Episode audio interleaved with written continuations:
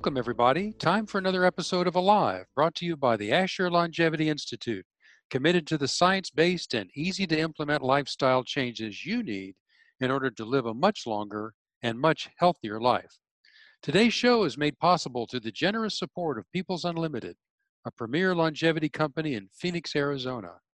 Peoples Unlimited is a co sponsor of the Coalition for Radical Life Extension's annual RAD Fest Learn more about the festival and register for the October 2 through 4 live stream program of longevity experts at rlecoalition.com.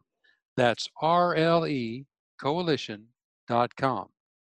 I'm Dave Potts in the Asher Longevity Institute studio in Washington, D.C., together with the host of Alive, John Asher, CEO and co founder of the Asher Longevity Institute. The title of the show is Extend your life with seven medications and additional therapies. This is the seventh in a series of 10 podcasts by John, one of the founders of the Asher Longevity Institute.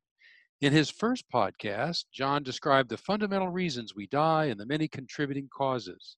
He also gave an overview of the nine steps to achieve an unlimited life. In this podcast, John describes the details of step six, the rationale for taking seven prescription drugs or medications with additional off label therapies to significantly increase lifespan. Hello, John. Hello, Dave. Thank you for the introduction as always. So before I get into these seven prescription drugs, because this is very a very controversial step because many people don't like to take prescription drugs unless they really need to. And I'm totally sympathetic with that. So before we get going, I want to describe some of the trials that are done on various drugs. First, there is a clinical trial, usually proposed by a drug company who's developed a new drug, and then they propose to the FDA to do a trial. The FDA has very strict guidelines. It's very expensive, could take years, and in many cases, they've got to have very controlled conditions. So, for example, placebo controlled meaning half the group are taking the drug, half the people are taking a sugar pill. And it's double blind, meaning the people who are taking it don't know whether they're getting the real thing or not. And the doctors analyzing the results, the researchers, don't know which group is which either, just to try to keep it totally pure from a identity standpoint. And then once we do that, in the end, we can identify the benefits of the drug and the side effects with just one variable, the drug. So it will determine whether, of course, the benefits outweigh the side effects. And if they do, then it will be authorized as a drug approved by the FDA. And as we've learned in the COVID crisis, in some cases, this approval process can be used for emergencies for what's called off label uses. And we've heard about people using uh, malaria drugs and other drugs for purposes that could be useful for COVID 19. So that's what's called a clinical trial. The next type of trial or study is called an epidemiology study. And that means you take a very large population over a very long period of time, and then you can make some pretty good inferences. And in this case, now there's many variables. So an FDA approved clinical trial, just one variable, the drug. But in an epidemiology study over many years with a big sampling, there's many variables. And there's a couple of, of very famous ones, the Framingham studies, where it's hundreds of thousands of doctors in one study, hundreds of thousands of nurses in another. So they know they have people who are willing to get a physical every year and willing to have their blood drawn and willing to fill out a form. And once they do over a long period of time, you can draw some realistic inferences it doesn't show you cause and effect, but it does tell you inferences which would help you perhaps do clinical trials later. An example would be if a nurse is more than 30 pounds overweight, she loses seven years of life. If a doctor was a heavy smoker, two packs a day or more, he or she will lose 11 years of life. So you can't really show cause and effect, but you can get some pretty good inferences as long as it's done over a long time. People are willing to fill out a form and get a physical every year. And so you've got pretty good data. So that's called an epidemiology study. Then there's what's called a meta analysis. And that is where you take a whole bunch of epidemiology studies, mush them together, and the outcome could be an assessment of overall mortality risk. So it's not just one epidemiology study, it could be 500 of them. And this, of course, takes a lot of computer power to make these assessments. The next, there's studies in fruit flies, worms, mice, rats, and dogs in Canada only. And the reason these are the organisms that are usually studied is that they all have a similar genome to humans, kind of surprising. And of course, when you do studies on these organisms, we can get the results very quickly because they don't live very long. Fruit flies are days. That's where you first start with a new study. First with flies, fruit flies, that works, try it on worms, then mice, then rats, and then dogs. And then we have the idea that whether or not it would be worth it to try it with a study on humans, whether it'd be worth it. And then the last, of course, is these small studies in humans, where you can kind of get an initial idea of what the benefit and the risk are. And it'll also assess the suitability for a potential clinical trial. So it's useful to understand how all of these various studies and trials work because they'll come into play when we're thinking about taking some of these various prescription drugs. So there are seven drugs or medications with this, what's called an off-label therapy or adjuvant therapy or additional therapy. And one that almost everybody knows about is Viagra. Viagra was developed as a heart drug, and it was kind of an okay for that use. But the off label use, the other benefit, even a greater benefit, was for men with erectile dysfunction. And so that's an example of Viagra was not developed for erectile dysfunction, but we found out that it does work for it. And since we've done a clinical trial and know the side effects aren't too bad, then it's an easy approval. In fact, you don't have to get FDA approval. In most cases, doctors can just start prescribing it. And so that's an example of what we mean by an off label use. So there are four of these medications and prescription drugs that have a off label or benefit. First is aspirin. So aspirin usually is used for headaches, as we all know, and the primary use is typically to reduce the chronic inflammation. If you remember from some of my previous podcasts, that's essentially all through all these diseases, it all kind of starts with chronic inflammation. So aspirin is really good for that. That's the primary use. The off-label use for aspirin is it greatly reduces the likelihood of colon cancer. And the suggested dose every day to get that off label benefit from aspirin is one baby aspirin a day, which is a quarter of a regular aspirin, 81 milligrams. So aspirin is a medication, not a drug. Now, statin is a drug. And as we all know, I'm sure, statin is used to lower LDL, and that'll reduce the incidence of atherosclerosis, which means heart attacks and strokes. And a tremendous benefit in our country from taking statins for people. It also has an off label benefit, and that is it reduces the likelihood of four different cancers breast cancer, prostate cancer, pancreatic cancer, and kidney cancer. So, for example, I don't get headaches, I never take aspirin, but I'm taking aspirin, low dose, to reduce the probability of getting colon cancer. And I don't have um, high cholesterol, but I'm taking a statin just to decrease the probability that I will get prostate, pancreatic, or kidney cancer, or if I was a woman, also breast cancer. The third one is a beta blocker, which is used to help people lower their blood pressure. That's the primary use. And you may have remembered from some of my previous podcasts, 47% of the people in the US have a blood pressure over 120 slash 70. In other words, dangerous. And the off-label benefit for a beta blocker is it will reduce the incidence of prostate and breast cancer. So I don't have high blood pressure, but I'm taking a beta blocker because I want that benefit to reduce the probability of me getting prostate cancer. And then the last one, prescription drug, is metformin. And metformin has been around for 30 or 40 years. It's all based on the goat's rue plant that's been used in China for 2,000 years. And its main benefit is to reduce the sugar levels in our body. So, and the primary use is for people who have type 2 diabetes, which is totally understandable. However, the off label benefit of metformin is it reduces the probability of five different cancers pancreatic, colon, stomach, endometrium, and liver. So I don't have, again, I don't have type 2 uh, diabetes, but I'm taking metformin. Now, here's something interesting about metformin.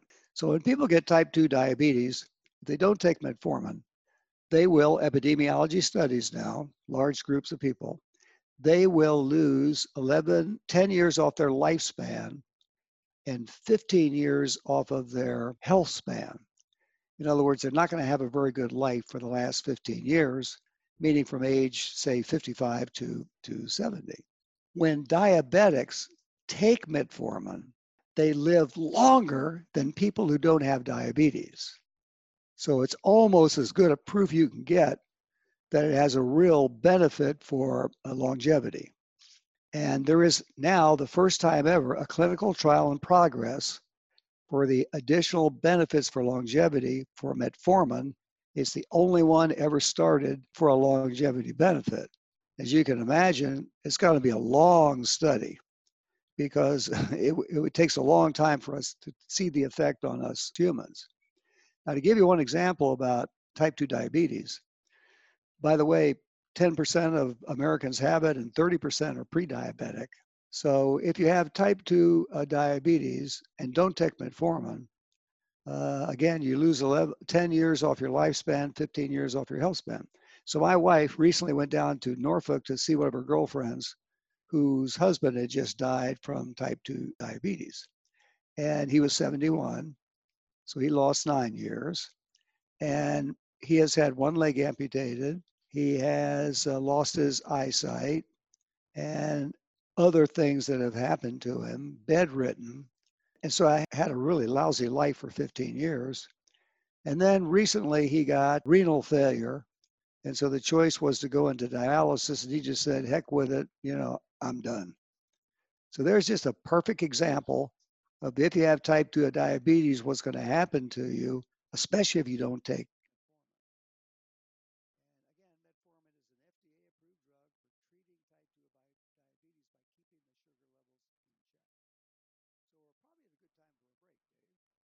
And let's do that now. The Asher Longevity Institute developed a nine step program to guide you to a much longer and much healthier life. Our mission is to make this system easy to understand, simple to execute, and sustainable for the rest of your life. Go to AsherLongevity.com today and sign up for the information and access you need to live the longevity lifestyle. That's AsherLongevity.com to help you feel better now and achieve the longevity you desire. John, that was really interesting information about the first four medications. What there are three more. Could you tell us about those, please? Yeah. So the first four, one was a medication, aspirin. The other three were prescription drugs, and their major benefit is to uh, help prevent various cancers. In addition, for metformin, the additional benefit is we just live a lot longer. And people have, asked, so when should I start taking these? What age? And you hear all kinds of advice on this. If you kind of integrate the advice, I would say if you don't have any underlying conditions, probably can wait till you're in your 60s. But if you have underlying conditions, might even want to start at age 45. And by underlying conditions, we've kind of heard about this in the COVID crisis, what, what a whole list of these are. COPD, having had a heart attack, renal failure, high blood pressure, diabetes. So if you got any of that, especially more than one, you should probably be taking those already. And again, I know most people don't want to take prescription drugs if they don't have to, and in many cases because of the side effects. For example, 5% of the people who take a statin just can't do it. It makes their muscles weak. So now let's go to three other prescription drugs that have a direct benefit on longevity, direct. Whereas the other three were all about preventing various cancers. Metformin, of course, also had a longevity benefit. But now I'm going to talk about three prescription drugs that have a direct longevity benefit. So the first is rapamycin. Rapamycin is only found on Easter Island. It was found by mistake. And its primary use is as an organ transplant rejection prevention drug, meaning if you got a replacement kidney, then your body is going to naturally want to reject it. So to prevent that rejection, then take rapamycin for about two weeks, a fairly high, high dose, and then you'll be fine. The body will slowly, over a couple week period, accept that foreign organ, whether it's from another human or from a pig, actually. But it also has a direct benefit on longevity. And you only take a small amount once a week for rapamycin. And so what rapamycin actually does is it's extremely useful to tamp down that hormone that we have that leads to fast growth. That's the hormone called mTOR we talked about in another podcast. That's very useful to help us grow from baby to adulthood quickly, but it doesn't turn off. So when people get brain cancer, it's why that cancer grows so fast. We might have weeks to go. Or pancreatic cancer, we might have only months to go because that mTOR doesn't turn off. Rapamycin tamps down that mTOR. So we don't have that rapid cell growth, which is a problem in essentially all major diseases. And so when you've studied uh, rapamycin, and again, in yeast, fruit flies, worms, mice, rats, and dogs, dogs cannot be studied in the US. Typically, they're mainly studied in Canada. All of those organisms, including dogs, live 25% longer. So in Canada, almost everybody gives their dogs rapamycin. So another interesting side effect is weight loss. So that's it sounds crazy to take an organ transplant rejection prevention drug, but if you take it in a very low dose, you get this longevity benefit. The next is Deprenyl, another prescription drug been around for a long time, and it's used for people who have depression, and they've actually found that it has an off-label use for Alzheimer's. So it's now being used for Alzheimer's as well. And it essentially regulates the amount of dopamine in the brain, supports positive mood, increased energy, enthusiasm, attention planning, and inhibition control. So all those are good, but it's essentially a metformin for the brain is essentially what it does from the longevity standpoint. And then the final one is dasatinib. If you don't like the other two, you're really not going to like this one. So, so this is a chemotherapy drug used for certain types of leukemia and at a fairly high dose. And it has a tremendous longevity benefit, and you only take a very small dose only twice a year, which of course is hardly anything, and it has this great, great, great benefit for longevity. So those of you who've ever taken our sales training, you know that salespeople always like to offer good, better, best, give the buyer options. So when you're looking at looking at um, how do you actually help our bodies live longer from this standpoint, a good way to do it is fasting, and that is essentially eating only in a 12-hour period, two days in a row every two weeks. The study, so that the studies show if you want to get the benefit of fasting, two days in a row for 16 hours every two weeks. And it's actually not that difficult to do because if you, for, for example, if you only eat starting at noon, so you don't eat breakfast, eat at noon, start eating at noon, and quit eating at 8 p.m., and then you've only eaten uh, eight hours, so now you have 16 hours for the evening and and of course, half of the hours you're going to be asleep. So if it sounds difficult, my wife and I actually fast every single day and I've been doing it for quite some time. So that's the good way. The second way is to take a couple of supplements. There's a supplement called quercetin and another supplement that's essentially green tea in a pill.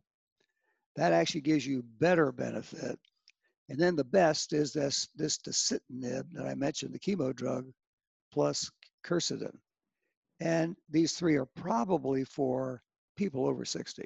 So that's a summary of the seven medications or prescription drugs, actually one medication, aspirin, and six prescription drugs. The first three are to tamp down the probability of getting cancer for the various cancers. And the last three are just directly related to longevity. Very interesting, John. Once again, detailed information, scientific based knowledge. And as we know, knowledge is power. That wraps it up, I guess, for this podcast. Thank you, everybody. If you'd like to have a checklist of simple actions to take based on today's podcast, go to AsherLongevity.com. That's all the time we have for today. From now until we meet again, John Asher reminds you that looking after your health today gives you better hope for tomorrow. And that's going to wrap it up for another edition of Alive right here on the Funnel Radio Network for listeners like you.